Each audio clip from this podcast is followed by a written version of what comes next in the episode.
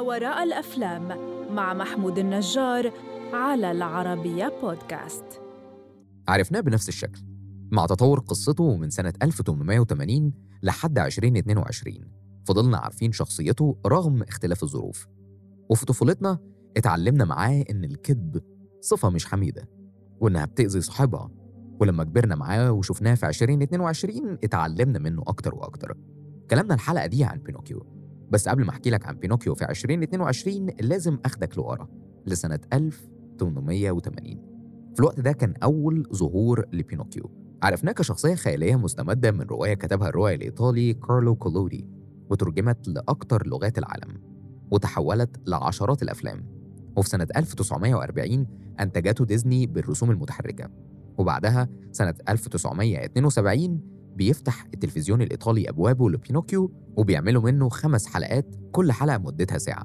وبيقولوا إن كان يا مكان كان في طفل مصنوع من الخشب وليه أنف طويلة. كل ما يكذب بتطول أكتر وله مغامرات كتير هيتعلم خلالها قيم مختلفة. ويمر الوقت وتيجي ديزني سنة 2022 ويقرروا يعملوا النسخة الحية من بينوكيو فيا ترى إيه الحكاية المرة دي؟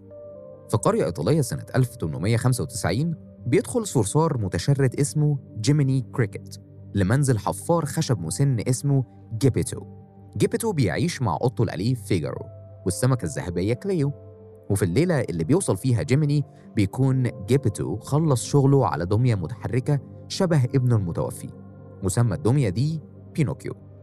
قبل ما ينام جيبيتو بيشوف نجم وبيتمنى أمنية وبالفعل بتتحقق.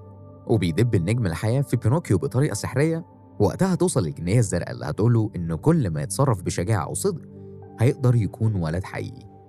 ولازم يكون عنده ضمير ولأنه ما عندوش ضمير لأنه مش مخلوق حقيقي بتستعين الجنية بجيميني علشان يكون ضمير بينوكيو ويعلمه الصح من الغلط.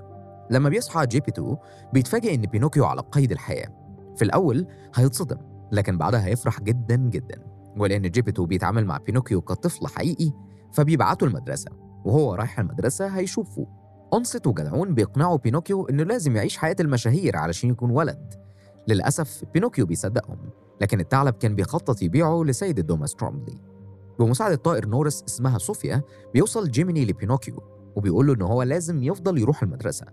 لكنه بينوكيو بيعمل كده مدير المدرسة بيقوم بطرد بينوكيو لأنه دمية وقتها بيحزن جدا بينوكيو وبيروح فعلا لسترومبلي وللأسف جيميني مش هيقدر يساعده لأن أونست هيحبسه في برطمان بعد اختفاء بينوكيو بيخرج جيبيتو وفيجارو وكليو للبحث عنه وللأسف مش بيلاقوه فبيرجعوا البيت وهم في قمة الحزن.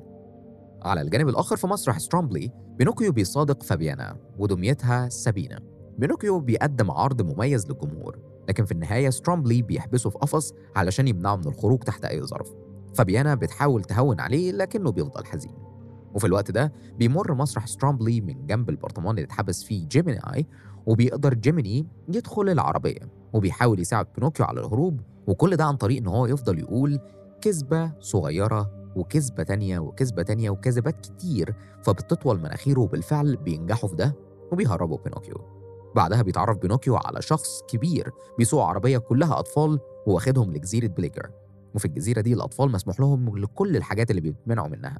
بينوكيو بيروح معاهم وبيتعرف على لامبويك وبيدخل الجزيرة لكن مجرد ما بيدخلها بيتضايق جدا من سلوكيات الأطفال لأنها تصرفات مش صح ومليانة وحشية.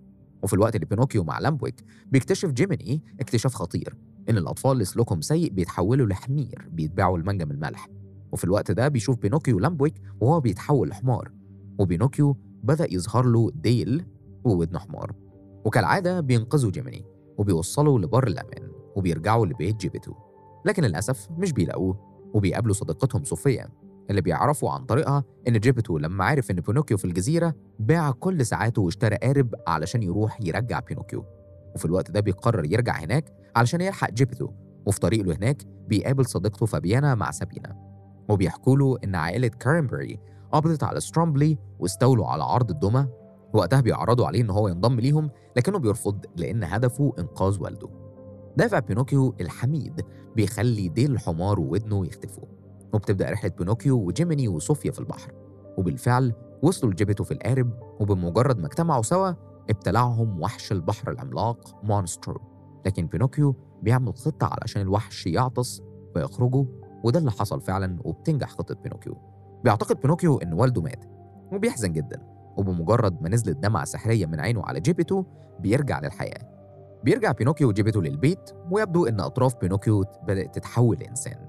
وتوتا توتا خلصت الحدوتة. الحقيقة الحكاية مهما اتحكت دلوقتي وسمعتها مني محتاج تشوف الفيلم وتستمتع بكل تفاصيله وتتعلم من بينوكيو إزاي تكون ذو قيمة وتتعلم من جيبيتو إن التخلي عن كل حاجة لإنقاذ اللي بنحبهم ده أهم حاجة لأن كل حاجة بتتعوض اللي بنحبهم مش بيتعوضوا. أما عن ما وراء بينوكيو فهو من إخراج روبرت زيمكس وسيناريو زيمكس وكريس وإنتاج والت ديزني بيكتشرز وديبث أوف فيلد وإيمج موفرز.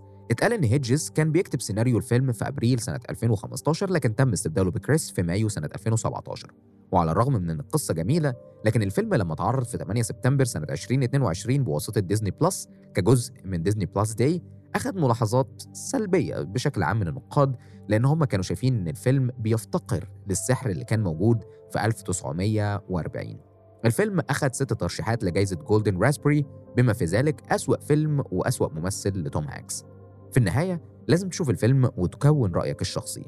شوف الفيلم دلوقتي واستناني الحلقة اللي جاية في فيلم جديد من بودكاست مارا الأفلام المقدم من العربية بودكاست.